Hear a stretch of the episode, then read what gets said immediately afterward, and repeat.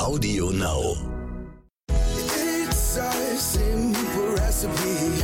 Love and warmth and loyalty. A friend like you is all I need.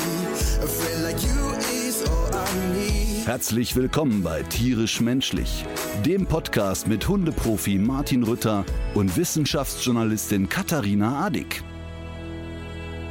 Du bist ja kürzlich bei Klein gegen Groß gewesen. Ich war bei Klein gegen Groß, genau. Eine, ja, im Prinzip ist es ja Wetten das mit Kindern. Also Kinder behaupten, sie können etwas besser als eine prominente Person oder so. Und früher war es da immer, das fand ich richtig cool, dann haben die auch gegen die prominente Person gespielt, die in der Situation Experte war. Also keine Ahnung, ich mache mehr Flickflack als Fabian Hambüchen oder so. Ja. Und inzwischen gehen denen natürlich die Prominenten mit Talenten aus und deshalb Achso, ich dachte, die Kinder hätten einfach immer verloren. Nee, aber mal ganz im Gegenteil. Das war sehr beeindruckend. Also, also das war auch jetzt, als ich da vor Ort war. Was die Kinder da können, ist schon krass. Aber inzwischen ist zum Beispiel Jürgen Vogel, der, der Schauspieler, der wirklich einer der nettesten und lustigsten Menschen ist, die mir je begegnet sind, der ist jetzt Dauergast. Also eine Folge fährt der Bagger, in der dritten Folge macht er Klimmzüge, in der nächsten lernt er Sachen auswendig. Also der hat sich da jetzt so als Dauergast positioniert. Und was, äh, was musstest du tun? Ich musste natürlich äh, etwas zum Thema Hund tun. Und Ja. zwar musste ich Hunde an deren Ohren oder Schwänzen erkennen. Und äh, Aber nicht individuell, sondern einer, einer Rasse zuordnen. einer Rasse zuordnen. Also jetzt nicht, Hunde werden reingeführt und mit verbundenen Augen wuschel ich die mal durch, sondern du siehst halt ein Foto, so wie früher bei Dali Click. Siehst also erst nur das Ohr und wenn du es dann richtig weißt, hast du vier Punkte. Dann kommt noch der Schwanz dazu, dann sind es drei, dann der Körper, dann sind es zwei und wenn der ganz unzusehen ist und du weißt es, dann kriegst du immer noch einen jämmerlichen Punkt. Und deine, dein Gegner? Äh, mein Gegner war ein echter Gegner, Fine, Fine, acht Jahre alt. Und du musst dir so vorstellen, ist ja dann halt echt ein riesen Fernsehstudio, ne? Und hunderte Gewerke und Leute wuseln auf und ab. Und dann habe ich so gesagt, ey komm, ich rede mit Fine mal, bevor es losgeht, um dir so ein bisschen Sicherheit zu geben und zu sagen, schau mal, alles wird gut. Und dann standen wir da in dem Studio und da war echt reges Treiben, ne? Hallo Fine, ich bin Martin. Ich weiß. Ähm, ist ja ganz schön schwer, die Aufgabe, ne? Nee. Ach, erkennst du die Hunde immer sofort am Ohr? Ja. Und dann wollte ich das nächste sagen und dann sagen sie, du redest zu viel. und, und, viele wirklich, genauso hat sie es dann auch durchgezogen, als die Kamera lief. Weil manchmal, ich habe ja schon öfter mit Kindern gedreht, ist es dann, dass sie so im Vorfeld ein bisschen überdreht sind. Aber wenn dann die Kamera läuft, kriegen die plötzlich die Zähne nicht mehr auseinander. Und Fina hat da aber sowas von auf die Zwölf getrommelt, das kannst du dir gar nicht vorstellen. Und hat das Ding auch äh, knapp, aber gewonnen. Cool. Ah, sie hat knapp gewonnen. Ja, sie hat insofern knapp gewonnen. Wir mussten ja, äh, ich weiß nicht von wie viel Hunden, keine Ahnung, wie viele Rassen es gibt, 330 oder so, und dann wurden, glaube ich, 80 oder 100 rausgepickt. Und wir mussten, äh, jeder hatte, glaube ich, vier Hunde, die er irgendwie einschätzen musste, die aber natürlich, die weißt du natürlich vorher nicht. Und da wird auch nicht getrickst oder so. Aber du hast vorher ja geübt, ne? Hast Ich habe aber richtig geübt. Ich habe eine Woche lang geübt, weil ich ich wollte mich da auch nicht total blamieren, weißt du? Also ich ich habe schon geahnt, dass das Kind das besser kann als ich, aber ich wollte jetzt auch nicht. Also ich sag mal ein extremes Beispiel. Die, wenn das Ohr dann so freigestellt wurde, zum Beispiel, das erste Ohr, was mir begegnet ist, habe ich sofort gedacht, der ist ein Husky. Und dann gucke ich mir den Hund an, ist ein Chihuahua. Ach was, ja okay, dass wenn du keine Größenverhältnisse dazu hast, ist es fast unmöglich. Genau, Oder? und dann hatten die auch einen Chihuahua genommen, der Aber so ein nicht unmöglich für Fine. Nee, und die Kinder, die lernen ja dann wie die Verrückten und so, ne? Und ähm, das, das Ohr war dann halt auch so ein Stehohr und wirkte sehr nordisch quasi. Und deshalb, also das war die erste Datei, die ich hatte, und da wusste ich, okay, du musst jetzt echt üben. Und dann habe ich das auch brav gemacht, immer so, keine Ahnung, auf langen Autofahrten und so bei jeder Gelegenheit habe ich das gemacht. Und dann war mir relativ schnell klar, wenn ich mir Ohr und Schwanz zeigen lasse, dann weiß ich es auf jeden Fall. Also habe ich die anderen beiden Sachen schon gar nicht geübt und fühlte mich dann sicher. Und dann war mir klar, naja, aber mit Ohr und Schwanz kannst du nicht gewinnen, weil die Kinder wissen das wahrscheinlich direkt am Ohr. Ja, und dann kam halt mein allererster Hund in der Sendung.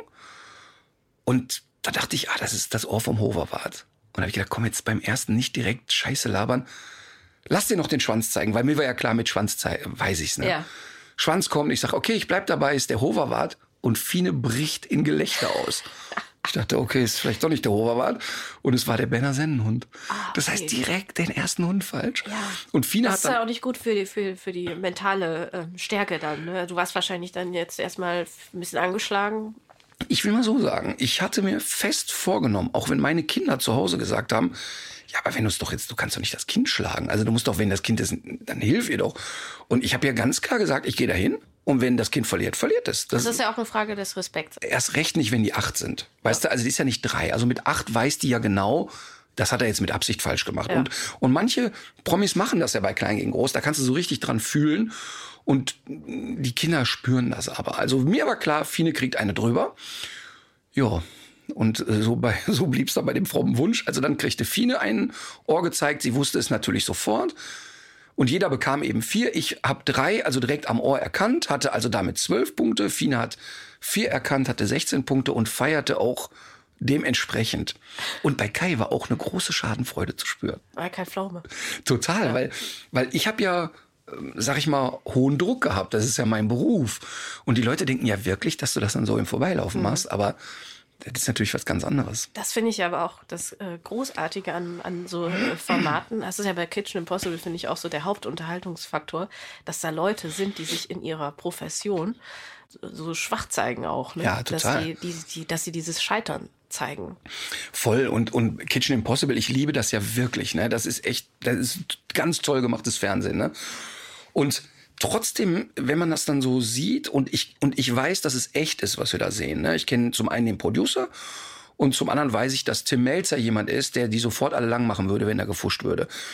Und du siehst, ich finde schon so faszinierend, dass der dann am Geschmack erkennt und rausfiltert, wo, wie könnte das gemacht sein. Und dass die es echt schwer haben, aber am Ende dann doch immer irgendwie was dahin zaubern, wo du denkst, wow, wie Ja. hat der das hingekriegt? Ja. Aber der Einheimische lacht sich tot. Und der sagt, Weg dahin ist teilweise Scheiße? auch ganz schön, ganz schön krass, ne? Also ich habe Total. eine Folge in, in Erinnerung, wo jemand einen Muschelsud kocht und äh, das in so eine Glasschale gießt. Äh, Das war bei einer Hausfrau, die da in Mhm. ihrer Küche was ganz Tolles gebacken hatte. Aber was passiert, wenn du so einen Muschelsud ganz heiß in Aua. eine Glasschale kippst? Nein. Das Teil ist gebrochen und dieser ganze Muschelsud ist in die Küche gelaufen, hinter die Pressspanpappe und so. Ich, ich, wahrscheinlich mussten die der eine komplett neue Küche. Das musst du rausreißen, glaube ich. Aber das ist ja auch so etwas, dass die dann immer auch mit unterschiedlichen Locations und unterschiedlichen Situationen klarkommen müssen. Ich kann mich an eine Folge erinnern, da sollte Tim irgendwie einen Spanferkel grillen. Und ja, wo ist denn jetzt mein Gegner hier? Und da kam ein zwölfjähriger Junge um die Ecke und der ist dann, ich meine in Kroatien, ich bin mir aber nicht 100% sicher, war der dann so, auch. so der Dorfbabbo, der da die besten Schweine grillt. Ne? Ja, und es war total abstrus, ähm, weil du Tim auch sofort angemerkt hast, scheiße Ja. wenn die den Ursel jetzt hier hinstellen, alle wissen doch genau, das muss doch ein Mega-Freak sein. Ja. Und das finde ich echt total schön. Und ich, und ich selber bin ja jemand, der sehr so competitive ist. Und ich mag ja Wettbewerb und, und Spiel total gern. Als damals ähm, Steffen Hensler ähm, Schlag den Hensler gemacht hat, also Stefan Raab beerbt hat, da war ich total neidisch. Da war ich, boah, da war ich so neidisch und hab gedacht, boah, ich finde das wirklich großartig. Und ich fand auch genau richtig, dass Steffen das gemacht hat weil er genauso tickt und weil er verspielt ist und weil er sagt, ich möchte das und ich will auch diese Competition haben. Und da hast du wieder gesehen, typisch Deutschland. Ja, es ist aber nicht Stefan Raab. Nee, stimmt, es ist nicht Stefan Raab. Und das wird immer einzigartig sein. Ja, das ist ja ein Koch, warum soll der und so. Und Steffen hat dann nur natürlich einen kleinen Fehler gemacht. Er wurde immer verbissener in der Sendung. Das heißt, er hatte natürlich nicht diese Distanz, die Stefan dann hatte. Stefan war ja immer auch sehr ehrgeizig, aber er wusste, es ist eine Unterhaltungsshow. Und Steffen hat ja dann von Folge zu Folge auch weniger gesprochen und sich nur noch auf die Challenge konzentriert. Und dadurch wirkt es sehr verbissen. Aber ich kann das echt total verstehen, dass er das angenommen hat und dass er die Chance genutzt hat. Was war denn, was waren denn die anderen äh, Challenges bei Klein gegen Groß, als du jetzt da warst? Boah, faszinierende Sachen. Da, also wirklich krasse Sachen. Da war ein Junge, der hat gewettet, dass er alle Städte über 35.000 Einwohner, das sind glaube ich 128 Stück in Deutschland, auf einer glatten, blanken Karte sofort nur dadurch, dass ein Punkt da ist, erkennen kann. Also, also nicht mal die Bundesländer irgendwie. Nein, keine markiert. Bundesländer, kein gar nichts, nichts, keine Straße, kein Fluss, kein Null. Und da denkst du noch, na ja, so eine in Mecklenburg-Vorpommern oben rechts, die könnte man vielleicht noch kennen, aber allein im Ruhrpott sind ja, Ja. dann 70 oder was, ne? Ja. Oder in, in NRW. Und noch mehr hat mich aber beeindruckt, er ist angetreten gegen Wiegald Boning. Ah. Und ich hatte vorher mit Wiegald äh, gewhatsappt. Und, ne, was musst du denn machen und so weiter, ne? Und wer Wiegald kennt, das ist wirklich die allwissende Müllhalde. Ja. Also er und Bernhard Hoeker, die sind echt Freaks. Also die, die wollen wirklich die Sachen wissen. Und der war auch so vorbereitet und hat auch gesagt, es gibt hier kein Zurück. Ich habe jetzt eine Woche lang nichts anderes gemacht als das. und den mache ich platt. der kam auch rein und gesagt, den mache ich platt. Und, und es war echt geil. Die, die, die, die wussten beide es auch immer ganz schnell. Es stand 4-4. Und dann gab es ein Stechen. Und da ging es darum, wer weiß es jetzt schneller und zeigt die Hand hoch. Ah, okay. Und da haben beide aber sofort zack die Hand oben gehabt. Und da mussten wir uns in der Zeitlupe angucken, wer hatte schneller die Hand oben. und krass. es war das Kind. Ah ja. Aber toll. Oder da war, da war äh, ein Junge, der hat gewettet, dass er, ich glaube, in 60 oder 90 Sekunden Folgendes macht. Er legt sich auf den Boden, macht einen Strecksprung, macht eine Liegestütz, springt dann an eine Hantelstange und macht einen Klimmzug. Und diese Reihenfolge häufiger als irgend so ein Fitnesspapst, ich habe jetzt den Namen vergessen, irgend so ein Fitnessjunge aus dem Internet. Und dann kommt halt dieser Junge da rein und der hat den Körper wie Pinocchio. Also der hatte so Ärmchen und, und du denkst, oh Gott, ey, der, der wird nicht zwei Klimmzüge schaffen. Und der hat, und dann kommt halt der Fitnesstrainer rein und du weißt genau, okay, das wird ein verdammt langer Abend, wenn der loslegt. Und der Junge hat es nur um einen Punkt nicht geschafft. Wow. Und der Fitnesstrainer war am Ende derart ehrfürchtig und hat gesagt, Ja. ich, es ist unfassbar, was hier ein neun- oder zehnjähriger Junge hier gerade macht. Also die Kinder sind dann echt cool drauf, die können dann auch echt was. Oder da war noch spannender, fand ich, da war ein, in der Sendung Rolando Villason, so ein Tenor, äh, der so, so Locken hat und so buschige Augenbrauen. Ne? Ein total lustiger Typ. Also wirklich ein super Entertainer. Und da war ein, ich glaube, 12-, 13-jähriges Mädchen, was gesagt hat, sie hat so ein absolutes Gehör. Und wenn eine Pianistin willkürlich fünf Tasten zeitgleich drückt am Klavier, dann würde sie alle Töne hören. Okay, und dann habe ich vor der Sendung oder in einer Umbaupause Rola- äh, Pause Rolando gefragt und gesagt, mal jetzt unter uns, weil der Gewinner dieser Sendung, du kannst ja immer dann so wetten, Ja. kann Geld für einen guten Zweck erspielen. Und ich bin dann ja total ehrgeizig. Ich habe gesagt, mal jetzt unter uns, gewinnst du das Ding gleich? Und er sagte, ja natürlich, es ist mein Beruf. Also der, die hat nicht den Hauch einer Chance, ne? Ja, okay. Und ich bin Rolando vorher noch nie begegnet, ne? Und denke, okay, dann ich tippe auf ihn. Spiel geht los. Pianistin haut drauf und das Mädchen sagt, wie aus der Pistole geschossen, was weiß ich. Äh, Fis, D, G, H, A, B. Ja, alles richtig. Ich denke, ja, okay. Scheint, nicht, scheint ja nicht so schwer zu sein. Ne? Rolando ist dran, wusste gar nichts. Einfach gar nichts, null. Nicht einen Ton. Also, und hat sich nur beömmelt. Und hat dann immer zwischendurch gesungen und hat gesagt, oh, ich kann noch mal ein Liedchen singen. Wenn ihr wollt, tanze ich auch. Er wollte einfach auch was können. Er hatte gar keine Ahnung. Gar keine. Ich glaube, der hat in vier Versuchen drei Töne erkannt oder so. Ne? Ja. Und das Mädchen total souverän. Und dann kommt er auf die Bank zurück. Ich sag, hör mal, du hast doch gesagt, du gewinnst das. Er sagt, überhaupt keine Chance. Gar keine. Und dann hat er mir quasi das gesagt, damit ich in der Wette hinterher nicht vorne bin. Ach so. Also hat gepokert Ja, quasi. natürlich. Und was ich wirklich spannend finde, er hat gesagt, das ist etwas, das kannst du auch gar nicht üben. Ja, das hat man oder Das hat man oder hat man nicht. Und das kannst du natürlich verfeinern, wenn du das Talent hast. Aber er sagt, das brauche ich als Tenor null. Ich habe keine Ahnung, welche Ton, Tonart da gespielt wird. Ja. Und er ist recht nicht fünf zeitgleich. Also ein, ein spannender Tag. So eine Aufzeichnung geht siebeneinhalb Stunden. Willst du dann auch zwischendurch das Leben nehmen? Ja, Kai wie immer, ne? Ist ja Moderationsroboter. Der ist so vorbereitet, der kennt dann auch alles, weiß alles. Sieht immer akkurat aus. Altert nicht. Doch. Ja? Doch, das ich muss man. ehrlich gesagt, seit den 90ern habe ich den gar nicht mehr gesehen, glaube ich. Also, also das ist auch ein bisschen erleichternd, wenn du Kai dann so außerhalb der Kamera siehst, dann ist das wie bei uns allen, da ist der Zahn der Zeit, der hat da auch sehr intensiv genagt, Ah, ja. muss man sagen. Aber der ist ja so fit, ne? Dann ist der ganz schlank und auch so sportlich, der läuft ja jeden Tag irgendwie einen Halbmarathon und ist also wirklich total durchtrainiert, total fit. Der ist, der ist für mich die personifizierte Disziplinierung. Der ist total diszipliniert bei der Arbeit, der ist privat diszipliniert, das ist schon echt krass. Das klingt irgendwie auch gruselig. Ja, ach, ja, äh, das ist vielleicht auch so ein bisschen, wir mögen uns, wir, wir haben so einen kleinen gemeinsamen Nenner, das ist Fußball. Ähm, wir begegnen uns immer wieder mal in Fußballstadien. Und ähm, wir mögen uns schon, aber wir sind natürlich so unterschiedlich, dass wir jetzt nie auf die Idee kämen, privat wirklich ein Bier trinken zu gehen. Ja.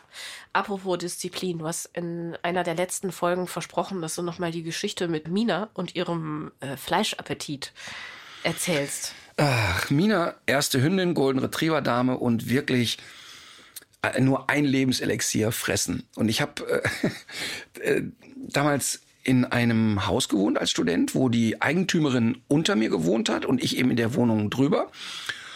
Und äh, die Vermieterin war total hundeaffin und mochte auch gern, dass da jemand einzieht mit Hund. Und Mina durfte da auch mit in den Garten und lief da auch oft so frei durchs Haus irgendwie.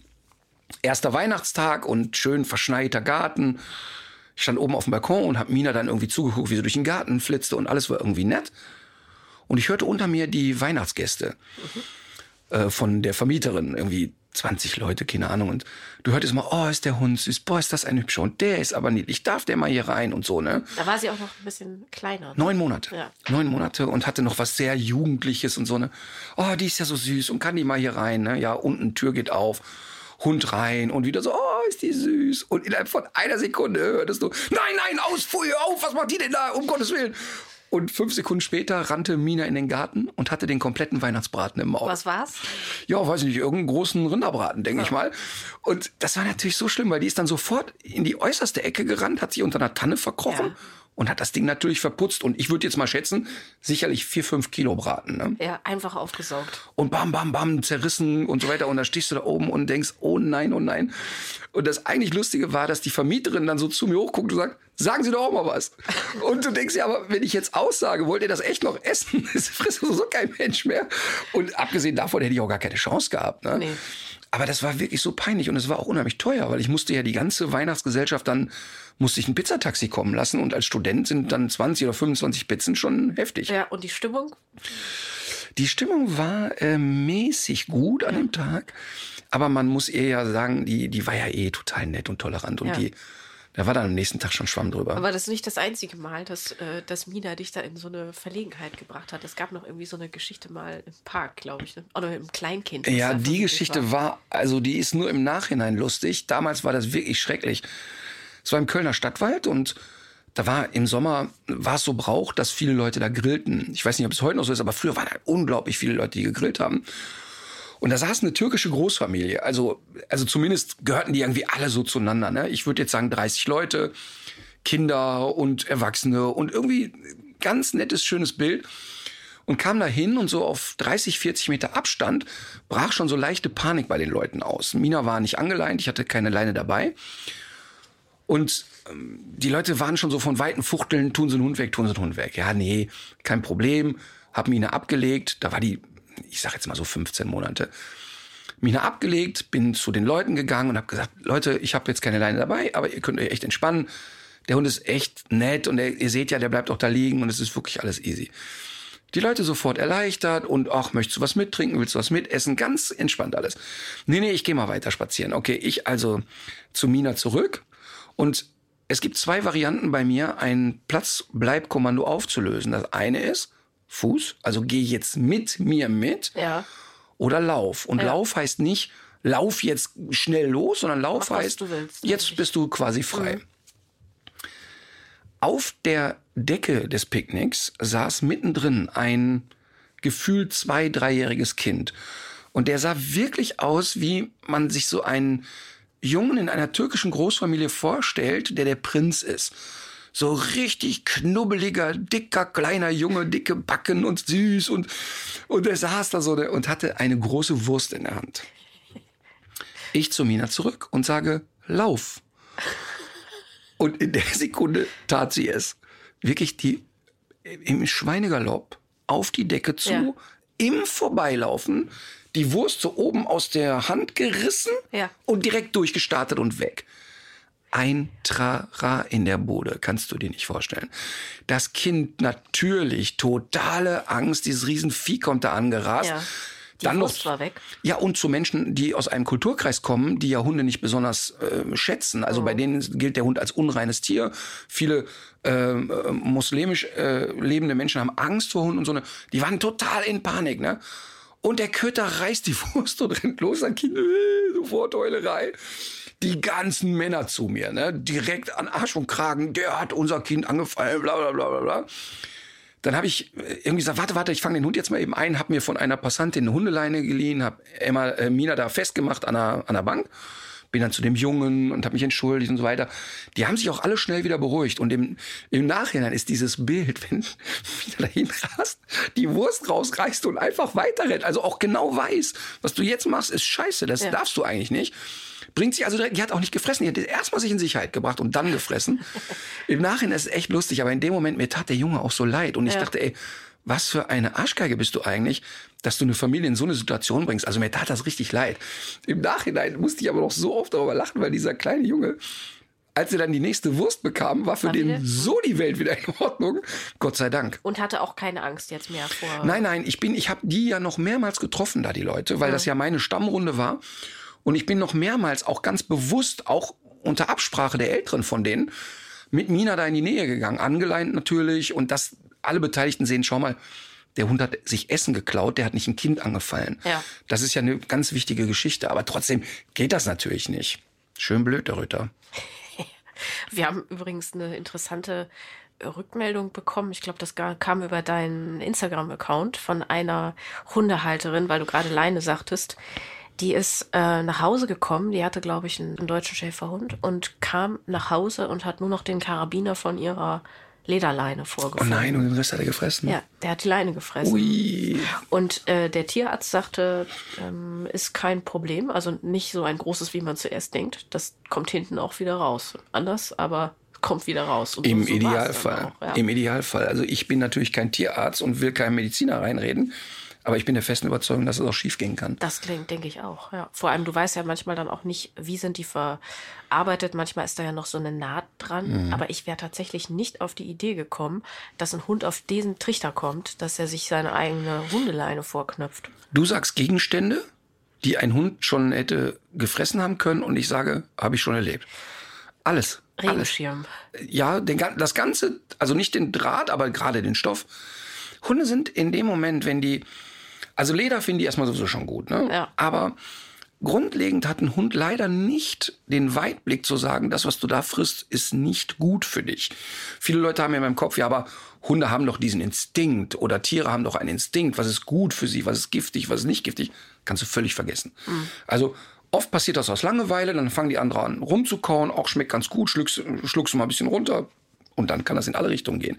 Ich habe schon, ach, BHs aufgegessene, eine komplette Adilette weggefressen und, und, und. Ganz oft hat das natürlich mit Langeweile zu tun, dass die Hunde nicht optimal ausgelastet sind. Oder eben auch mit einer unglaublichen Fresssucht. Also, oder das, boah, da irgendwie auch nur ansatzweise ein Geruch von gutem Essen dabei. Okay, dann fressen wir es auf. Lederleinen immer weghängen. Und Hund immer ausreichend beschäftigen, bevor man ihn alleine lässt. Ja. Ähm, als Mina diesen Braten sich äh, vorgeknöpft hat, äh, da war die, was meinst du, da war die so Neun Monate. neun Die ist von März und das war halt Weihnachten. Und äh, die Geschichte mit der Wurst, da war sie schon ein bisschen älter, glaube ich, ne? 15 Monate, würde ich sagen. Und würdest du sagen, dass das auch so ein bisschen eine Frage von Hundepubertät gewesen ist? Ja, absolut. Äh, Hundepubertät und natürlich grenzenlose Selbstüberschätzung des Herrn Rütter. Denn ähm, ich hatte ja, äh, kann, kann man Du hattest ja noch gezeigt, wie gut sie im Platz liegen bleibt. Ne? Ich, mein, ich kann da gleich noch mal eine Geschichte erzählen, was die noch für einen schönen Schaden angerichtet hat. Aber dieser Hund hat wirklich sehr gut funktioniert und die war in sehr gutem Trainingszustand. Aber das war auch ein Hund, der immer sehr schnell gesehen hat, so jetzt passt er nicht auf. Ja. Und ähm, aber um auf die Pubertätsfrage zurückzukommen, natürlich ist es so, wenn Hunde in die Pubertät kommen, dass sich ähnlich wie bei Menschen erstmal alles ändert. Also es kann wirklich sein, dass ein Hund sechs, sieben, acht Monate super gut im Training ist und über Nacht seinen Namen nicht mehr weiß und sagt, ich habe keine Ahnung, wovon die reden, Ja. es interessiert mich auch ein Dreck. Und das muss man aushalten können. Es wird ja leider immer noch in der Hundeszene gesagt, ja, gerade in der Phase musst du besonders dominant, besonders streng, besonders hart sein. Ja, weil das ja auch immer so gewertet wird, als wäre das jetzt so ein Aufbegehren, als würde der Hund jetzt so eine Macht äh, beanspruchen an der Stelle. Und bei, bei Kindern sagt man ja zum Beispiel, das habe ich jedenfalls mal von einer Forscherin gehört, die zum Thema Pubertät bei Kindern meinte, eigentlich bräuchten die alle so eine Art Baustellenschild vorm Gehirn, bitte gerade nicht betreten oder ist gerade nicht einsatzbereit sozusagen, weil da einfach so viel gerade stattfindet und durcheinander geht, dass die einfach nicht da rauskommen. Da sind diese krassen Ausschläge von Emotionen, so wie, wie man schämt sich ganz furchtbar, man ärgert sich ganz furchtbar. Du hast das einfach nicht mehr im Griff und das ist nicht irgendwas, womit du jetzt irgendwie deine Grenzen immer bewusst testest, äh, sondern ja, das ist einfach eine maximale Umbauphase. Total. Und bei Hunden ist es ganz genau das. Das ist kein bewusstes Hinterfragen, ich will jetzt hier der Chef sein oder irgend so ein Bullshit, sondern die sind oft überfordert. Hormonell geht da alles kreuz und quer Ja. bei Rüde und Hündin. Und deshalb entwickeln die auch in der Phase oft so Unsicherheiten, dass die Leute mir auch sagen, ey, der ist früher entspannt die Gittertreppe hochgerannt, jetzt irgendwie guckt er ein bisschen spartanisch. Aber selbst wenn es ein Aufbegehren und ein Hinterfragen wäre und selbst wenn es ein Dominanzgerangel wäre, Ja. ist es eben biologisch trotzdem falsch, mit Aggression darauf zu reagieren. Denn wie unsouverän bin ich als Führungspersönlichkeit, wenn ich auf das kleinste Aufmucken sofort scharf und hart reagiere. Ich rate den Leuten bei den Hunden tatsächlich in der Zeit, wenig Situationen zu suchen, wo der Hund dich vorführen kann. Also das heißt, wenn du sagst, ich habe ihn sonst aus dem Spiel gut rausrufen können, dann geh doch mal acht Wochen ohne andere Hunde spazieren und mach nur ein nettes Training, wo ihr beide Spaß habt und wo gar nicht so viel Reibereien entstehen. Also sitz Sachen auch mal aus. Und das ist ja eins zu eins auf Kinder übertragbar. Also ich habe das ja so oft, dass mir Eltern sagen, die Hölle bricht hier los bei der Pubertät. Ich habe fünf Kinder und davon waren teilweise drei parallel in der Pubertät. Und ich fand das immer nur pottenlustig. Also ich äh, wirklich, also wenn ich mit einer Sache gut umgehen kann, dann ist es mit pubertierenden Kindern. Weil ich mich so daran erinnern kann, wie das bei mir war. Wie mich mit 13, 14, 15 die Welt abgefuckt hat, das kann ich überhaupt nicht in Worte fassen. Und heute noch, wenn die Kleinste mal wirklich unter Absingen schmutziger Lieder das Haus verlässt oder die Tür knallt und sich du Arsch in den Bart murmelt, wenn du jetzt hinterher rennst und sagst, so, das besprechen wir aber jetzt, dann gibt's nur zwei Verlierer. Du, du hast in dem Moment keine Chance und deshalb halte ich das aus. Und dann ist es ja so, die kommt dann eine Stunde später wieder runter und guckt, als wäre nichts gewesen und ist dann eigentlich gut gelaunt und dann bespreche ich das mit ihr. Und dann bespreche ich das mit ihr, dann nagel ich die auch nicht an die Wand. Also ich glaube, dass Pubertät eigentlich eine super schöne Zeit ist. Und beim Hund würdest du tatsächlich sagen, also erstens aushalten Ja. und zweitens dann aber auch solche Situationen wirklich vermeiden, wo der Hund dann äh, ja einen vorführen kann, sagst du, also wo er dann aber auch so ein bisschen so ein kleines Erfolgserlebnis dann hat mit seinem schlechten Verhalten oder worum geht's dann da? Ja, und wo es sich so einspielt, dass du hinterher nur noch genervt bist Ja. und sagst, da funktioniert gar nichts mehr. Und wo du auch so machtlos bist und der Hund merkt, ja, okay, das hat funktioniert, das kultiviere ich jetzt. Wieder eigentlich auf Kinder übertragbar und das ist genau der gleiche Gedankenansatz. Der Moritz ist jetzt 17. 14 Jahre, die Pubertät bei ihm war sehr easy going. Aber natürlich wollen die mit 14 gerade vor anderen auch irgendwie cool bleiben und so. Und jetzt mal dir mal aus, der hat zu Besuch einen Kumpel und zwei Mädels. Und genau in dem Moment gehe ich in das Zimmer und sag so, jetzt wird aufgeräumt. Das, ist, das Ding ist doch tot von Anfang an. Also zum einen, weil er es niemals machen würde. Und zum anderen ist es ja auch für ihn, finde ich, total erniedrigend, wenn ich da reinkomme und mit so einer Scheiße aus der Höhle komme. Also was mache ich? Ähm, ich warte so eine Situation ab und ich habe, als die 14 waren, war der Deal, pass auf, solange das, was in deinem Zimmer liegt, nicht aufgrund des Ungezieferbefalls in meine Wohnräume läuft, Ja. ist mir egal, wie es bei dir aussieht. Und das habe ich halbwegs gut ausgehalten. Und so ist es beim Hund, dass ich sage, na ja, ich weiß genau, mein Rüde ist jetzt zwölf Monate alt oder meine Hündin, der findet alle Hunde auf dieser Welt spannender als mich. Einverstanden, dann lasse ich die auch spielen, warte, bis der zufällig vorbeikommt, leine den an und wir gehen. Aber außerhalb dieser Situation machen wir unglaublich viele bindende Sachen. Also Sachen, die der Hund cool findet und wo der merkt, mein Mensch nervt auch nicht. Also ich bin mit Mina in der Phase ganz oft schwimmen gewesen. Ganz oft schwimmen, bis die nicht mehr konnte und rumgeplanscht und auch keine Disziplin, kein Ja. Sitzplatz, Fuß bleibt, kein gar nichts. Einfach nur Spaß haben. Hört sich gut an. Aber bei äh, Menschen und Hunden äh, ist es ja auch so, also Kinder profitieren ja auch stark von Hunden. Also gerade auch so in schwierigen Phasen. Ich weiß das von Kindern, die tatsächlich auch so ein bisschen Verhaltensauffälligkeiten haben. Also jetzt zum Beispiel auch äh, Aggressionsprobleme oder auch bei Kindern mit Autismus. Ähm, aber das fängt ja, also das betrifft ja eigentlich alle Kinder, dass sie irgendwie von einem Hund äh, profitieren können. Es gibt ja Untersuchungen, die zeigen, dass dieses Kuschelhormon Oxytocin ausgeschüttet wird, übrigens bei beiden, bei Menschen und Hunden. Spannend, oder? Ja, ich habe ein Experiment mal gesehen mit Kindern, die also hatten irgendeine schwierige Aufgabe. Ich glaube, die sollten ein Referat halten. Ein Teil der Kinder hat vorher eben einen Hund gestreichelt und ein anderer Teil nicht. Und man konnte das tatsächlich sehen, dass die Kinder, die vorher diesen Kontakt mit dem Hund hatten, dass die einfach wesentlich entspannter und selbstbewusster an die Sache rangegangen sind. Also das gilt natürlich jetzt nicht für jede Konstellation, aber dass Kinder und Hunde irgendwie diesen Draht zusammen haben, das, das, das sieht man ja immer wieder in der Forschung. Total. Ich war mit Mina ja in ungefähr 250 Schulen, um Kindern das Verhalten von Hunden zu erklären. Also da ging es um Sicherheit. Also wie kann ich erkennen, ist ein Hund, der mir begegnet, freundlich oder nicht? Wie verhalte ich mich, wenn ich einen fremden Hund treffe und so weiter? Und manche Schulen hatten einen Schulhund, wo die Lehrerin sagt, so, das ist mein eigener Hund, den bringe ich aber mit. Ja. Und alle Lehrer durch die Bank weg. Und auch meine persönliche Erfahrung war, dass die Stimmung in den Schulklassen eine sehr nette und sehr entspannte war, weil die Kinder auch Rücksicht auf den Hund genommen haben. So banale Sachen wie, äh, was weiß ich, Nico, schrei jetzt hier nicht so rum, du siehst doch, der Hund schläft. Ja. Und es ist echt spannend. Also auch gerade so diese Nähe, die dann entsteht. Und dass der Hund da echt ein Teil der Gruppe wird. Und in Therapie einsetzen ist es ja heute völlig unstrittig, welchen Erfolg Hunde da äh, produzieren können. Und gerade auch bei Kindern, die sehr unruhig sind, sehr zappelig sind, sehr aufgedreht sind, dass die auch zur Ruhe kommen können durch die Hunde, das ist total faszinierend. Aber man kann das auch ganz wegpacken von Schule oder verhaltensauffälligen Kindern oder wie auch immer. Also ich erlebe das tatsächlich. Äh, Meine jüngste Tochter hat ja einen kleinen eigenen Hund, Luna, ein Bichon Frisé. Also dieser Hund ist echt ein Geschenk, das kann ich nicht anders sagen. Und da erlebe ich es tatsächlich, dass wenn die, wenn die Leni mal irgendwie Stress hat, genervt ist oder sich so unverstanden fühlt, wie man sich eben mit 13 so fühlt, dass die Luna der total Sicherheit gibt und auch eine Freundschaft darstellt. Also wenn die dann ähm, Luna bei sich im Bett liegen hat und die erzählt ihr die Sorgen und kuschelt mit der, ist das ein ganz schöner Moment für alle Beteiligten. Ja. Total. Dazu passt eine Frage, die uns eine Hörerin äh, geschickt hat. Lisschen 2.0 ist der Name, den ihre Eltern ihr gegeben haben, offenbar. Aber da auch, ne? Wir müssten eigentlich eine Sendung mal machen. Ja. Ich habe ja, ja, gehe ja öfter live da, Instagram und so, ne? Und da, da gucke ich mir auch immer so die Namen der Leute an, Ja. ne? Wo du, also manche sind ja so ein Wahrscheinlich bisschen. haben Leute Passwörter versehentlich eingegeben und dann war das der Benutzername. Aber manche sind ja auch so irgendwie äh, Feuerhexe 37b. Und dann guckst du die an und sagst, ja, Stimmt. das ist richtig. Also sie fragt, ab welchem Alter man Kinder alleine mit Hunden losgehen lassen sollte. Dahinter steckt aber auch so eine eher negative Erfahrung mit dem Kind, was äh, offenbar irgendwie überfordert war. Ja. Kann man wahrscheinlich so pauschal nicht unbedingt sagen. Ne? Also, Pauschal nicht, aber in erster Linie geben das ja die Hundeversicherungen vor, was die Leute ja total unterschätzen. Es gibt, man sollte einen Hund ja in jedem Fall haftpflicht versichern lassen, Ja. das, weil es immer irgendwas sein kann.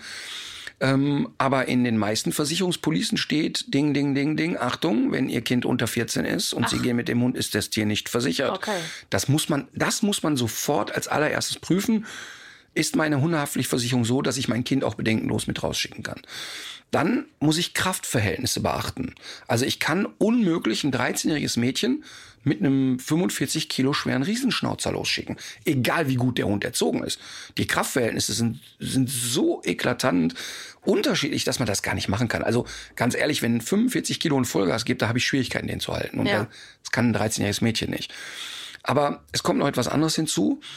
Die, das Schlimmste, was passieren kann, und das habe ich im Kundenkreis tatsächlich mehrmals erlebt, ist gar nicht, dass der eigene Hund das Trara macht, sondern die Zwölfjährige geht mit dem Hund in einen Park, hat ihn womöglich noch angeleint, hat einen kleinen Hund und zwei Großhunde kommen und gehen auf den Kleinen los. Und das ist für manches Kind so traumatisch Ja. und so dramatisch, dass ich das echt hinterfragen will, wie schlau es ist, ein Kind alleine loszuschicken. Es ist natürlich individuell. Ja. Und natürlich gibt es auch 14-jährige Menschen, wo du sagst, ja, also die können es tausendmal besser einschätzen als jeder Erwachsene. Ich würde es echt als sehr individuell betrachten und vor allen Dingen mit der Größe des Hundes zu tun haben. Ja, aber das ist natürlich auch eine Situation, in die kann man ja auch als relativ kleiner Mensch geraten und sowieso ist ja auch Körpermasse dann bei der äh, in, in so einer Situation nicht unbedingt das Entscheidende. Das wird aber auch öfter gefragt, habe ich gesehen in den Kommentaren, ähm, was man denn eigentlich am besten macht, wenn es so ein, zu so einem Kampf kommt. Es ist natürlich auch jedes Wochenendseminar, jedes Tagesseminar, was ich gebe, kommt immer die Frage, Ja. wie trenne ich zwei Hunde, die sich beißen? Ja, Eine Faustregel ist, wenn ich mich entscheide, dazwischen zu gehen, dann muss ich so vehement dazwischen gehen, dass beide Hunde, die involviert sind, denken, da kommt ein Geisteskranker. In dem Moment, wo ich nicht wirklich energisch dazwischen gehe, ja, steigere ich die Aggression in der Situation. Ich habe es oft erlebt, äh, dann stehen die Leute da, schön lieb sein, schön lieb sein, dann stochen sie noch mit dem Schirm dreimal rein oder sonst was. Das macht alles keinen Sinn. Also wenn ich dazwischen gehe, dann gehe ich ernsthaft dazwischen. Ich gehe aber nur dazwischen, wenn ich glaube, einer der beiden Hunde nimmt einen ernsten Schaden. Und der ernste Schaden bezieht sich nicht auf körperliche Probleme, sondern auch auf psychische. okay. Denn der ernste Schaden hat ehrlich gesagt nicht nur mit dem Grad der Verletzung zu tun. Extremes Beispiel, ich hatte einen kleinen Münsterländer im Training, der ist von zwei Hunden so schwer attackiert worden, er hatte eine offene Bauchdecke, der ist mit über 160 Stichen genäht worden. Und dieser Hund ist am nächsten Tag, wo er wieder laufen konnte, es hat ein paar Wochen gedauert, aber da, wo er wieder raus konnte, sofort völlig entspannt mit anderen Hunden spielen gegangen. Ich habe einen Bearded Collie im Training, der ist nur von einem Hund gejagt worden. Der ist nicht mal berührt worden. Der ist so traumatisiert, den kriegen wir kaum noch an andere Hunde. Das heißt also, der, der Grad dessen, was da passieren kann, ist sehr stark von dem eigenen Charakter abhängig. Ja. Und wenn ich sehe, da ist ein Hund in einer Situation total überfordert, gehe ich sofort dazwischen. Sofort. Ja. Aber Ähm, man würde, ich habe mal überlegt, ist es nicht vielleicht schlau, sich möglichst irritierend für alle Beteiligten zu verhalten? Also könnte es zum Beispiel helfen, laut zu schreien oder sowas? Also, wenn Hunde sich Ja. anflaumen, naja, Kann das eine Taktik sein? Ja, es kann eine Taktik sein, wenn die Hunde empfänglich dafür sind. Also das Entscheidende ist ja einzugreifen, bevor die Pest losgeht. Ja. Das heißt, wenn ich schon merke, die sind steif, die knurren, dann bitte ich immer die Leute, geht weg. Weil wenn die Menschen sich entfernen aus der Situation, siehst du immer, dass die Hunde sich noch so steifbeinig umkreisen. Dann kriegt einer von beiden mit, Frauchen geht. Und dann kommt immer dieses, ja, ich hätte ja gekonnt, wenn ich gewollt hätte, aber jetzt, ne, wir, Ach so, das heißt, man äh, gibt denen dann auch so eine Möglichkeit, äh, wenn man sowieso schon so latent Angst vor der eigenen Courage hat, auch wieder den Rückzug zu Genau, machen. Ne? genau. Mhm. Es gibt ja diese Videos, zwei Hunde stehen sich gegenüber vor einem Gartentor und knurren Ja. sich an, so als würden sie den anderen wirklich aufessen wollen. Und dann geht dieses Tor auf. Und beide, oh nee, so war doch nicht Und gemeint. wird immer ganz freundlich geschnüffelt. Ja, ja. Und sobald das wieder zugeht, geht's aber wieder los. Ja, ja, das sind aber Hunde, die Erfahrung mit, mit Zaun und Zwinger und Käfig haben. Die haben schon oft die Erfahrung gesammelt. Also wenn du dahinter bist, kannst du die größte Fresse der Welt haben, Ja. dann bist du nämlich safe. Das stimmt schon. Aber es gibt eigentlich kein Pauschalrezept, wie trenne ich Hunde. Ähm, die Frage ist, sind die bereits ineinander verbissen und lassen nicht wieder los? Dann musst du Luft abdrücken, sodass die loslassen müssen. Weil wenn ich jetzt ziehe, dann verbeißen sie sich nur noch fester. Ja. Wenn es aber noch so ein Tackern ist und, und mit lautem Getöse, dann muss ich wirklich den Moment äh, nehmen, den ich kriegen kann.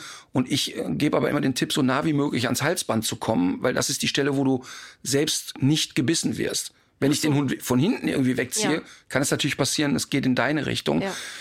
Aber ähm, grundsätzlich ist die Entscheidung, ich muss, wenn, dann sehr vehement dazwischen gehen. Okay. Gut, dass wir beide erkältet hier sitzen. Aber wir haben ja so Anzüge an wie bei Outbreak, muss man sich das im Prinzip vorstellen. Boah, sag mal, das, das war ja, als ich das erste Mal einen Corona-Test gemacht habe, Ja. so auf der Aachener Straße in so einem Labor. Man kann davon nur abraten. Ich kam Von diesem dahin, Labor oder vom Testen überhaupt? nee, von diesem Labor vor allem. Da kam da irgendwie so eine 17-jährige Chantal um die Ecke und die sah wirklich aus, als wäre die bei Outbreak äh, entlaufen und schob mir eine Stricknadel gefühlt in die Nase.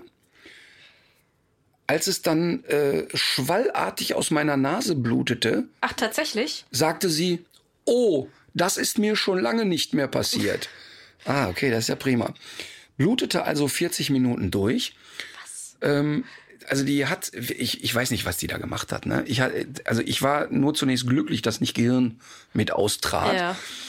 Ähm, dann haben wir es noch ein zweites Mal versucht, weil ich diesen Test für eine TV-Produktion brauchte.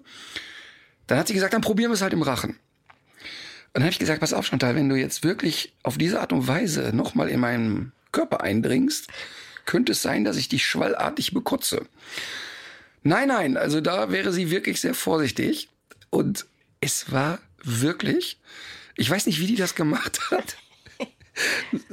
Ich habe so gewürgt und es war wirklich, wirklich kurz vorm Kotzen, dass wir es abbrechen mussten. Ne? Und jetzt war ich aber, also ich habe seitdem ja einige Tests gemacht, weil bei den Dreharbeiten das oft passiert oder wenn wir irgendwo hin müssen und so. Und jetzt war ich in Berlin bei Klein gegen Groß und da gab es wieder den Test. Ich also da rein und da kam eine ältere Dame. Na, Herr Rütter, sind Sie empfindlich? Ja, bin ich. Ja, dann sind Sie bei mir genau richtig, ich nämlich auch.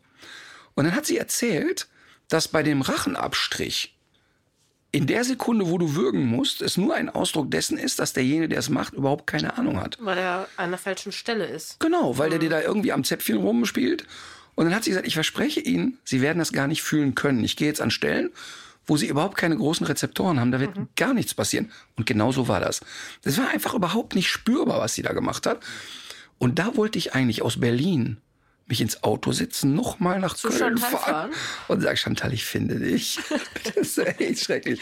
Nein, aber wir sind ja, du bist ja nur erkältet, ne? Ja, ich habe einen Test gemacht tatsächlich. aber ist ja echt so, ne? Man ist erkältet und denkt sofort, oh Gott, mich hat's erwischt. Ja, man denkt das ja irgendwie zweimal am Tag im Moment. Ne? Aber ich muss schon auch sagen, dass ich jetzt ein bisschen ähm, vorsichtiger auch geworden bin, was solche Geschichten angeht. Also äh, Erkältungen angeht? ja, weil also man, das ist ja auch nichts, was man anderen Leuten jetzt gerade äh, verpassen will. Ne? Und äh, sonst ist man ja doch, also ich bin tatsächlich auch oft zur Arbeit gegangen und habe mich mitunter auch äh, krank in den Schnittraum Mhm. gesetzt. Und äh, weil es eben aus meiner Sicht früher irgendwie auch manchmal nicht anders ging. Aber Mhm. wenn du mit so einer mit so einer Krankheit äh, auf den Falschen triffst, ist es einfach scheiße. Also Ja, das stimmt. Und zumal ja auch so eine emotionale Hysterie entsteht. Ich musste vor ein paar Tagen fliegen und da waren in dem Flieger, ich sag mal, 16 Leute oder so. Und ich bin ja Allergiker. Und zwar vom Allerfeinsten gegen Staub. Ach ja, das ist immer schön, wenn man jetzt husten muss. Ey, das kann ich dir mal sagen. Ich habe ja nicht gehustet, sondern mich so geräuspert. Einmal und dann merke ich, scheiße, jetzt geht's los. Ja. Und dann muss ich manchmal zehnmal hintereinander. Mal, Da war aber richtig Disco in der Bude. Also da war wirklich, also ich glaube, wäre ich aufgesprungen, hätte ein arabisches Gedicht aufgesagt und hätte einen Rucksack in die Mitte geworfen, da wäre weniger Hektik gewesen. Ja. Also das ist schon verrückt. Aber ich kann die Leute auch verstehen, weil die, weil es ist ja greifbar. Es ist ja wirklich inzwischen sehr greifbar. Anfangsphase Corona habe ich das belächelt und gesagt, ey, eine Grippe, scheißt euch an, was ist denn euer Problem? Und inzwischen, ich meine, das, was ich jetzt beschreibe, ist ein Jahr her, meine Gedanken. Und jetzt inzwischen nimmt man das ja sehr ernst, weil ich zum Beispiel in meinem Umfeld auch wirklich junge, gesunde Menschen erlebt habe, die krank wurden und echte Probleme gekriegt haben. Also wirklich eine Woche mit 40 Fieberflachlagen, viele Wochen danach noch nicht so richtig wieder fit sind und so. Also inzwischen muss man das natürlich ernst nehmen. Ja, ich würde aber tatsächlich das gar nicht so äh, positiv sehen wie du. Ich glaube, dass es doch immer noch viele Leute gibt, die es nicht äh, greifen können. Und Ja, die Blöden vor allem. Ja, aber ja, nicht, die sind ja auch nicht alle blöd. Doch. Aber, aber Nein. ich, ich, es gibt ja dieses Präventionsparadox, nennt sich das, dass es, ähm, dass man sozusagen ähm, sagt, es ist doch nichts passiert, deswegen müssen wir auch nichts machen. Und äh, wenn du jetzt zum Beispiel siehst, wenn die, dass die Übersterblichkeit sich ja noch nicht ähm, vergrößert hat, also dass man noch nicht nennenswerte Ausschläge in den Todeszahlen sieht, dann kann man erstmal sagen, ja, könnte ein Hinweis sein darauf, dass das Ding vielleicht doch nicht so gefährlich Mhm. ist. Aber die Erklärung ist ja eine andere. Wir hatten ja die Maßnahmen dafür. Und wer will denn bitte darauf warten, bis sich etwas so entwickelt, dass du das an den Todeszahlen abmessen kannst? Wie zynisch ist das, ne? Total. Und genauso ist es ja auch verkehrt, immer nur auf diese Kapazitäten in der Intensivmedizin zu gucken. Also ich habe auch äh, jetzt Leute gesehen, die sind nach einer In Infektion, äh, die haben die jetzt überstanden und die, die, die können auch wieder rumlaufen, aber es gibt ja Leute, die können zum Beispiel hinterher nicht mehr arbeiten. Mhm. Und ich fände es zum Beispiel schon schlimm, wenn ich nicht mehr äh, riechen und schmecken könnte. Total. Das geht ja, das, das legt sich dir ja richtig aufs Gemüt. Wobei bei unserem Tourkoch, wir wären alle froh, wenn wir da nichts mehr schmecken würden. nee, das stimmt nicht. Das weiß ja jeder, dass ich so schätze. Aber auch da, ne? Ich meine, das ist ja ein abendfüllendes Programm und jeder soll auch selber entscheiden. Aber zum Thema Impfen. Ich bin ja äh, tatsächlich niemand, der sich gegen irgendetwas hat impfen lassen oder so, ne? Also ich hätte Wie, mich. du hast keine einzige Impfung? Ja, wahrscheinlich als Kind oder so, ne? Und Tetanus habe ich mich mal impfen lassen, Ja. weil mich ein Hund gebissen hat oder so, aber oder weil ich mich geschnitten habe. Aber ich habe jetzt zum Beispiel mich noch nie gegen Grippe impfen lassen. Ähm, aber bei der Corona-Impfung, wenn jetzt irgendwann der Aufruf kommt und sagt, hör mal, wir brauchen prominente Gesichter, Ja. die sich hier öffentlich impfen lassen, ich laufe sofort los und mache damit. Und zwar nicht, weil ich glaube, ich muss mich schützen, Ja. sondern weil ich einfach glaube, dass das so gesellschaftsrelevant ist, dass das bitte alle tun sollten. Und äh, das finde ich einen großen Akt der Solidarität und Loyalität, das eben nicht zu verweigern. Ja. Und ähm, da weiß ich auch genau, dass jetzt nach diesem Podcast wieder 500, äh, ist ja auch lustig, die nennen sich ja Querdenker, ne? Und Ja. Querdenken ist ja eigentlich ein schöner Begriff, wenn jemand mal querdenken kann. Ja. Das, die sind aber verquert. Das ist was anderes. Ne? Aber es werden jetzt wieder ein paar schreiben und sagen, die Ritter ist auch so eine. Der hat diese Ist- Spende neulich bekommen Ja. von BioNTech Pfizer. Hat sein Kind auch BioNTech Pfizer genannt. Ach so, du meinst, die haben. Ach ja, das stimmt. Das stimmt. Wenn man sowas sagt, dann unterstellen die einem, man kriegt Geld dafür. Ne? Äh, nein, leider nicht. Leider nicht. Ja, es ist ja bei der bei der Masernimpfung ja auch irgendwie so eine Sache in Deutschland, äh, dass du eigentlich Leute hast, auch so eher aus dem bildungsbürgerlichen Milieu, also ähm, die eigentlich so in der Schule alle Chancen gehabt hätten, das zu verstehen.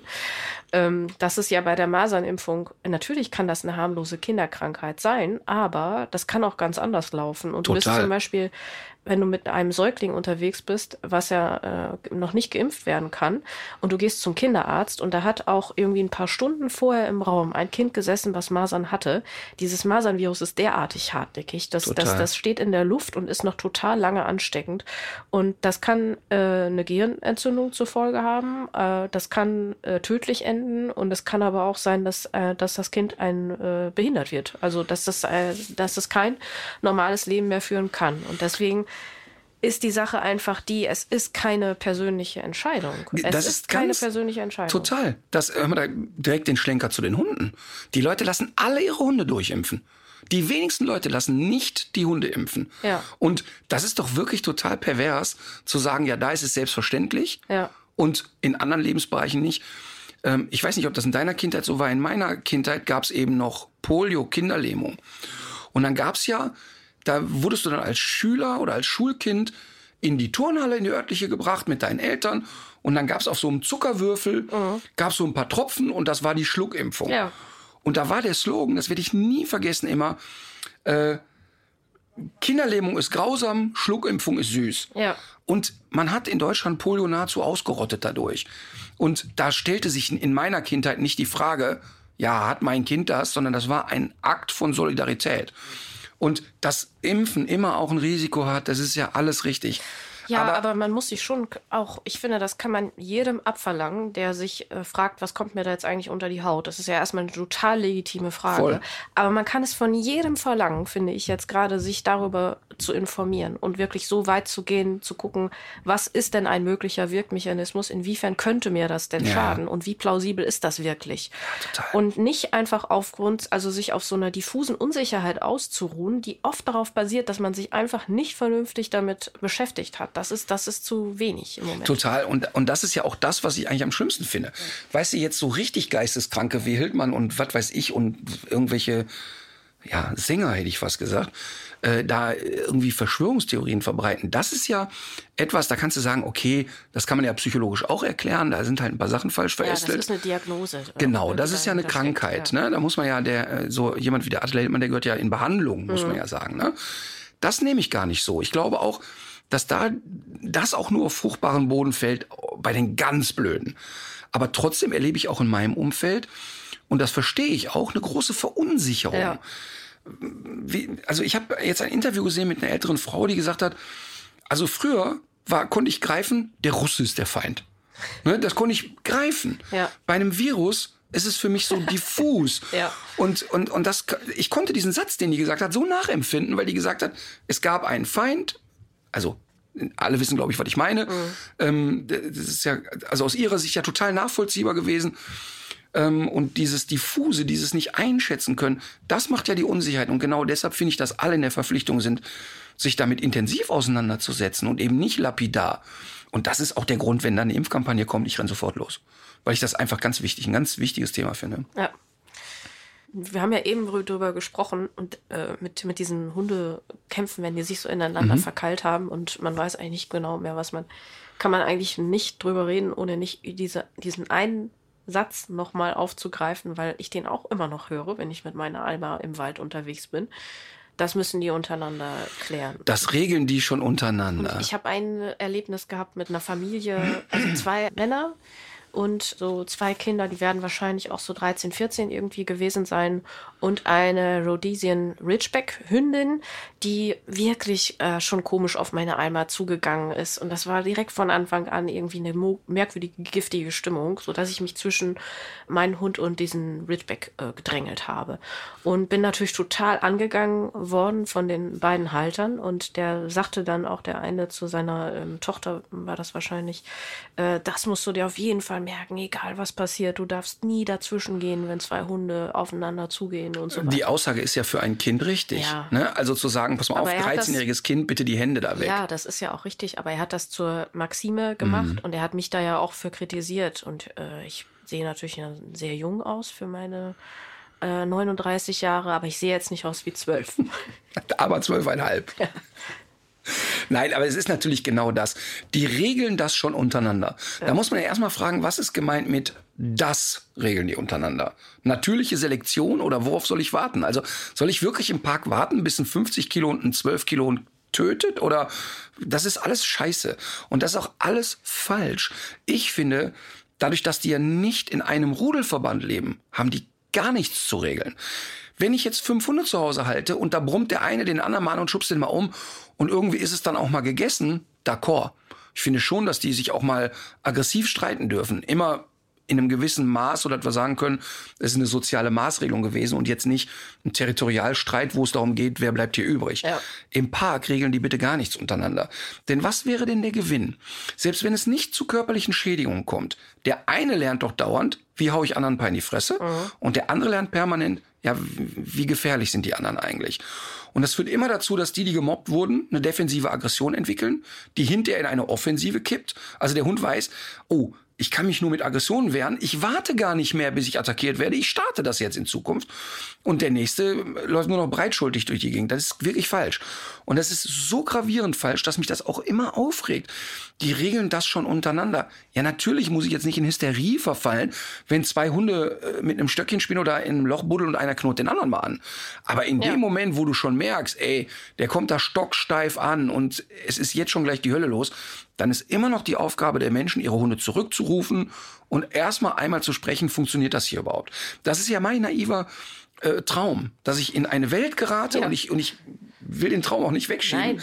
dass Menschen immer dann, wenn sie einen anderen Hund treffen, jeder ruft seinen Hund zurück, dann leint man die einmal an, Mhm. spricht einmal kurz, sind die cool? Ja, okay, sind cool, weiter geht die Fahrt.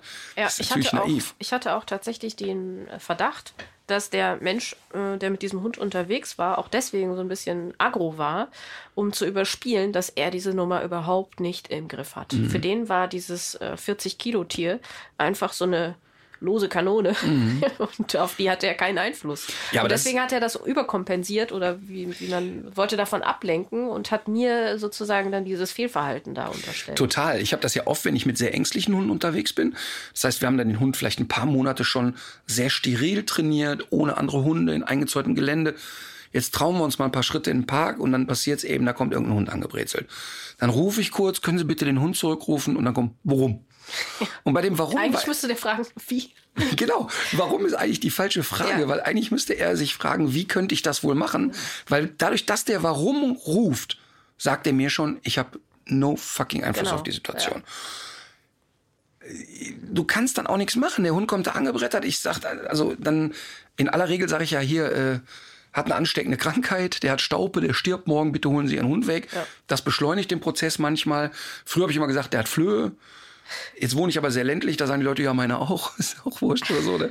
Aber es ist echt eine Scheißsituation und ich finde eben nicht, dass die alles untereinander klären dürfen. Was sagst du denn dann eigentlich in der Situation? Also heute ist es sowieso anders, weil die Leute, wenn sie dich sehen, äh, Mhm. wahrscheinlich auch sowieso gar nicht mehr so mutig sind, nehme ich mal an. Ja, sagen wir mal so, wenn die Leute mich treffen, wollen sie ja immer einmal kurz dokumentieren, dass der Hund bestens funktioniert. Klar. Ich hatte, es ist immer süß, wenn die, Die sagen mir erstmal Sitz. Ernsthaft, ernsthaft, wenn die einen Hund angeleint haben und er ist dabei, dann gucken die mich an und dann kommt Sitz. Und dann kommt so dieser Blick, na Junge, wer braucht dich schon? Das ist ja ganz, ganz süß. Aber nein, ähm, tatsächlich ist es so, dass ich die Leute dann auch, ich habe jetzt ja, Emma ist ein Hund, der nicht sehr sicher ist, sozusagen. Aber Emma geht eigentlich Konfliktsituationen mit anderen Hunden aus dem Weg, solange es nicht um Essen geht. Ähm, Hunde kommen, dann ist sie ein bisschen quietschrig, will ein bisschen spielen und dann gehen wir auch schon weiter ähm, sie ist nicht sehr sozial kompatibel, weil die eben wenig kennengelernt hat. Aber die ist auf einem Stresslevel, wo ich sagen kann, ey, das kann die aushalten, das ist nicht schlimm. Aber wenn ich solche Situationen erlebe, ähm, ich versuche die immer zu erklären und erkläre denen immer, warum ich das falsch finde. Aber mh, du hast schon recht, mit mir gehen die Leute natürlich beim Spazierengehen ganz anders um. Passiert das eigentlich noch, dass du irgendwie so in Deutschland, wenn du im Wald unterwegs bist, überhaupt sozusagen unerkannt davon kommst? Weil dann, Nee. wenn, wenn ich mit dir unterwegs bin, fällt mir das schon massiv auf, Mhm. ähm, dass das schon, also dass du wirklich sehr viel erkannt wirst. Also ähm, sagen wir mal so, ich, ich habe ja wie jeder Mensch auch so seine Stammrunde, wo ich wohne. Und da kennst du ja die Nachbarn und da ist es ja sowieso alles easy und für die ist es ja sowieso egal. Das ist, äh, Im Supermarkt findet das keiner mehr spannend, wenn ich da hinkomme. In der Anfangsphase war das schon Ja. Da im Dorf. Ähm, aber natürlich, ich werde eigentlich immer erkannt, wenn ich, und wenn ich nicht erkannt werde, spätestens wenn Emma aufs Ja. Programm kommt, ne? Weil Emma halt eben auch auf dem Tourplakat ist und irgendwie kennt man den Köter jetzt inzwischen. Aber viel mehr erschreckt mich das, wenn das in so Freizeitsituationen passiert, bei denen ich überhaupt nicht daran denke. Weil ich selber führe ja privat so ein stinknormales Leben. Also in meinem privaten Umfeld.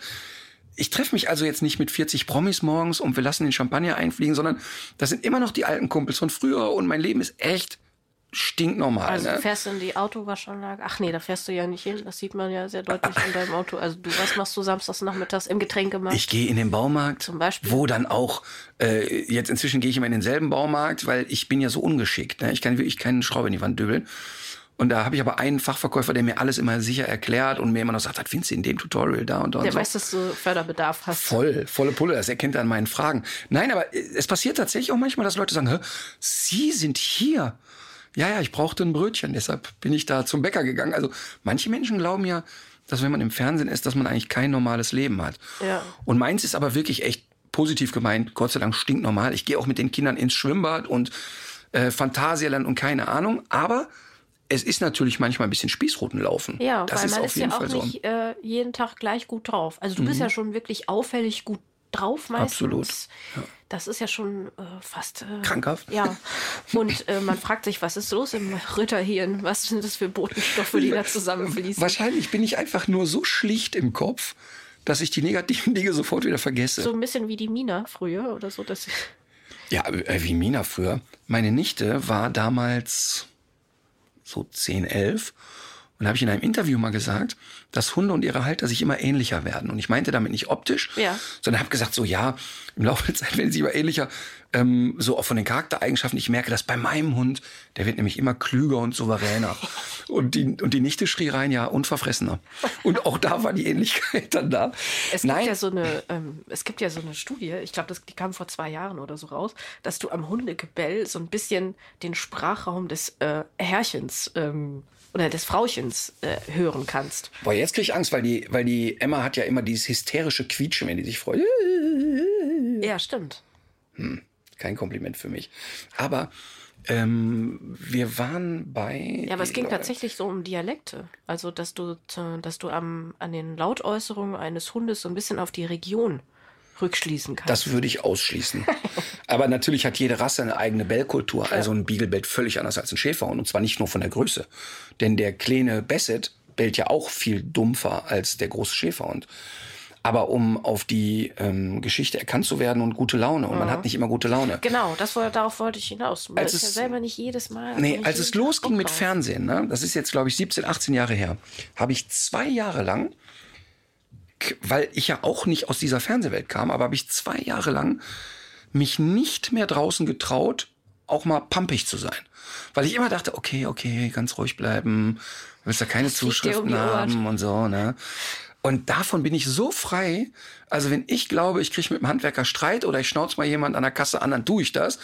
Aber wie du schon sagst, ich bin ja, ich laufe mit so einer Grundfröhlichkeit rum, deshalb passiert das selten. Ja. Aber ich mache mir überhaupt keine Gedanken darüber, könnte mich jemand erkennen. Und auch im Umkehrschluss habe ich noch nie einmal den Gedanken gehabt, also jetzt könnten die mich doch mal erkennen oder so. Ne? Ja. Also das ist wirklich, das findet so bei mir nicht statt. Aber, aber trotzdem ist es schon so, dass das natürlich viel verändert. Also in einem Restaurant zum Beispiel, ich bin ja, ich gucke ja gerne Leute an. Ich sitze gerne in Cafés oder gucke mir Leute an und so.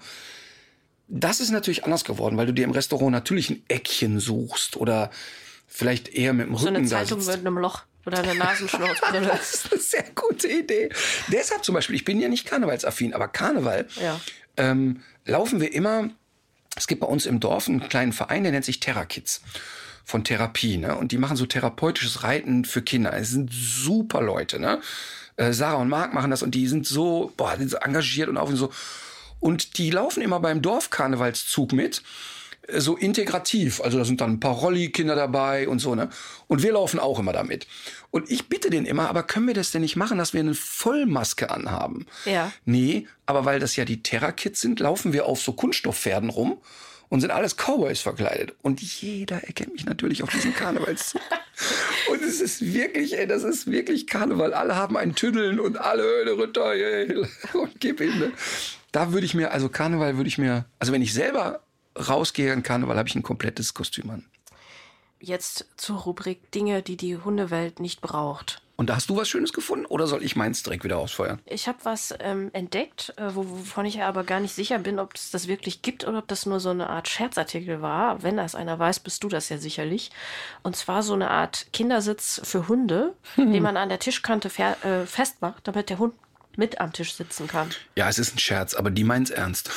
Also das Ding wird richtig äh, verkauft. Das es gibt verkauft. Leute, die es kaufen. Ja, ja. Es gibt Hunde, die da drauf sitzen. Also wie erfolgreich es ist, weiß ich nicht, aber man muss sich das echt so vorstellen für die Menschen, die jetzt da zu Hause keine Fantasie haben. Es gibt ja so Kinderstühle, so, so Hochstühle. Und das ist im Prinzip nur der obere Teil. Den macht man mit zwei so Klemmen an der Tischkante fest, damit der kleine Hund, also es bezieht sich da echt auf sehr kleine Hunde, in einem Geschirr mit am Tisch sitzen kann. Aber liegt der dann auf dem Rücken? nee, der sitzt. Der sitzt. Und der hat so ein, so ein Brustgeschirr an, wie das auch beim Autogurt irgendwie ist. Ja.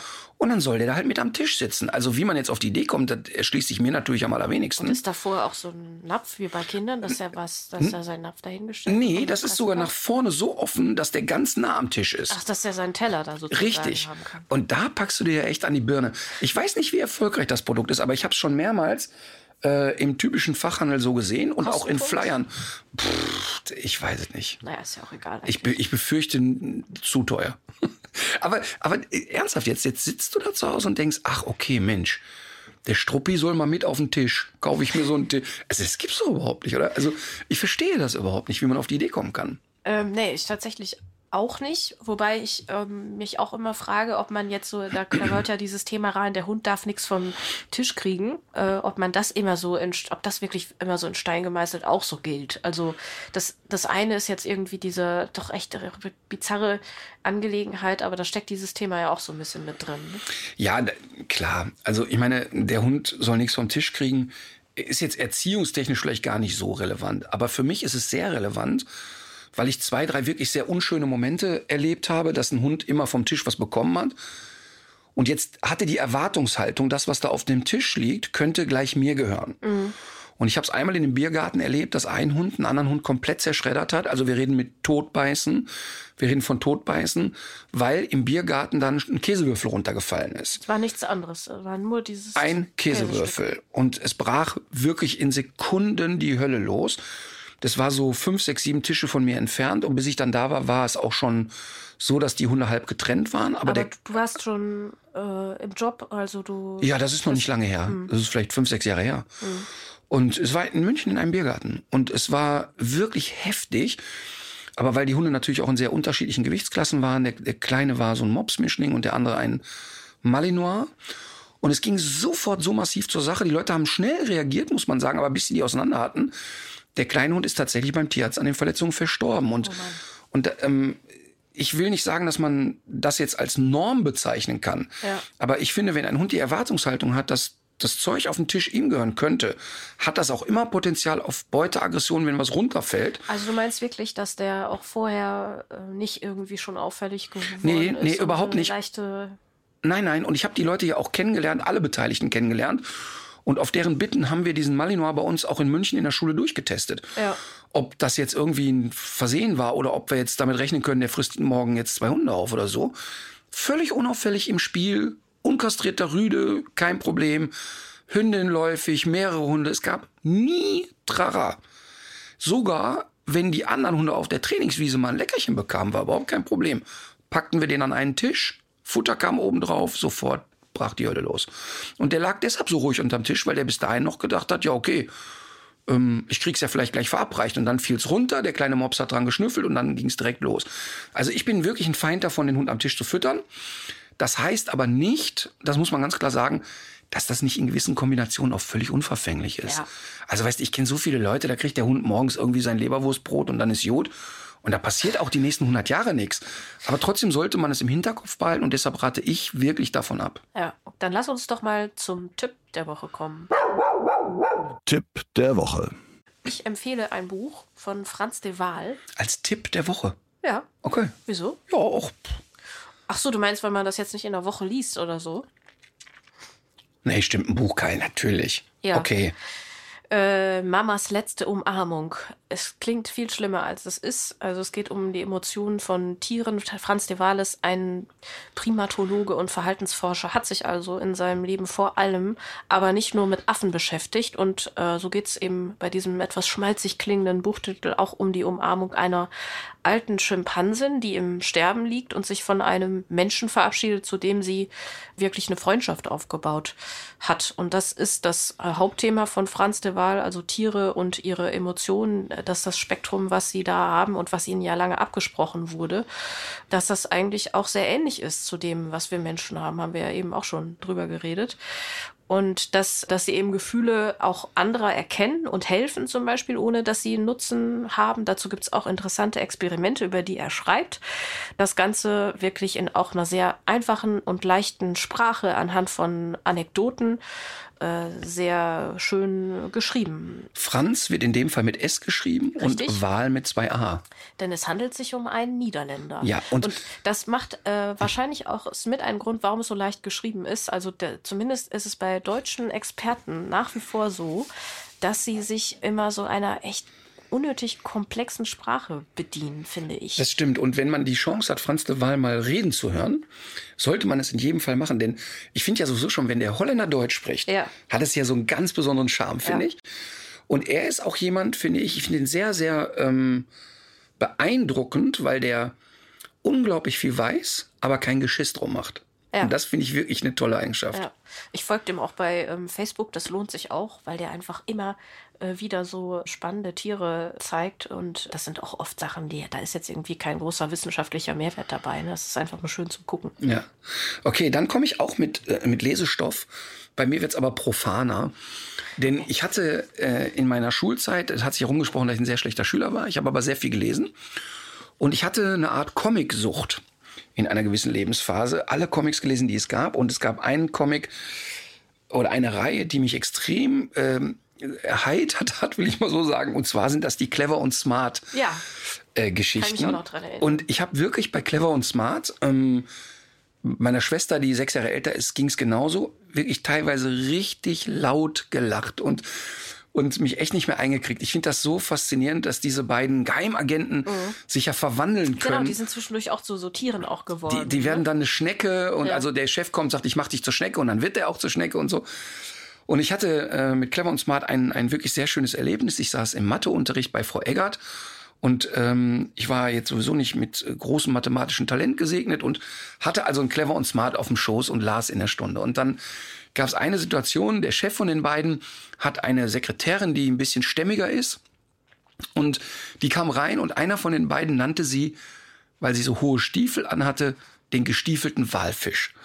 Und über diesen Begriff habe ich so gelacht, dass Frau Eggert also merkte, ich lese unterm Tisch.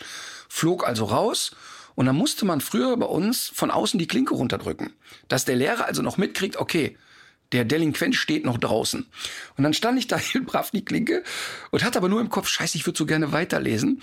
Und dann hat's mir der liebe Gott jemanden geschickt, nämlich meinen besten Kumpel Alex, der in der Parallelklasse Unterricht hatte, kam raus, Kann wollte das Zufall sein? wollte zur Toilette einfach nur.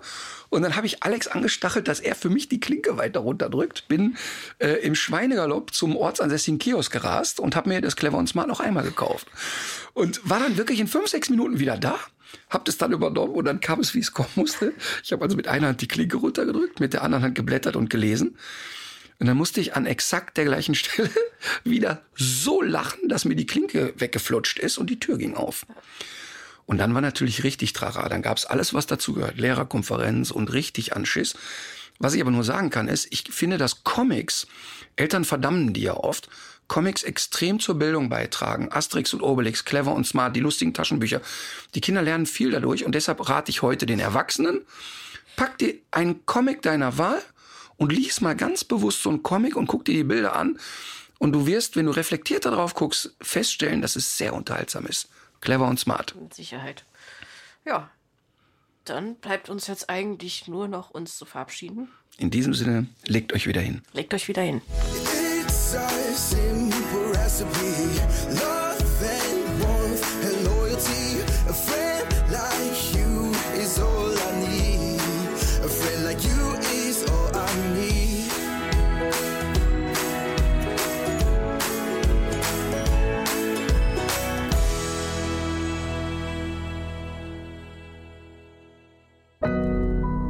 Audio Now.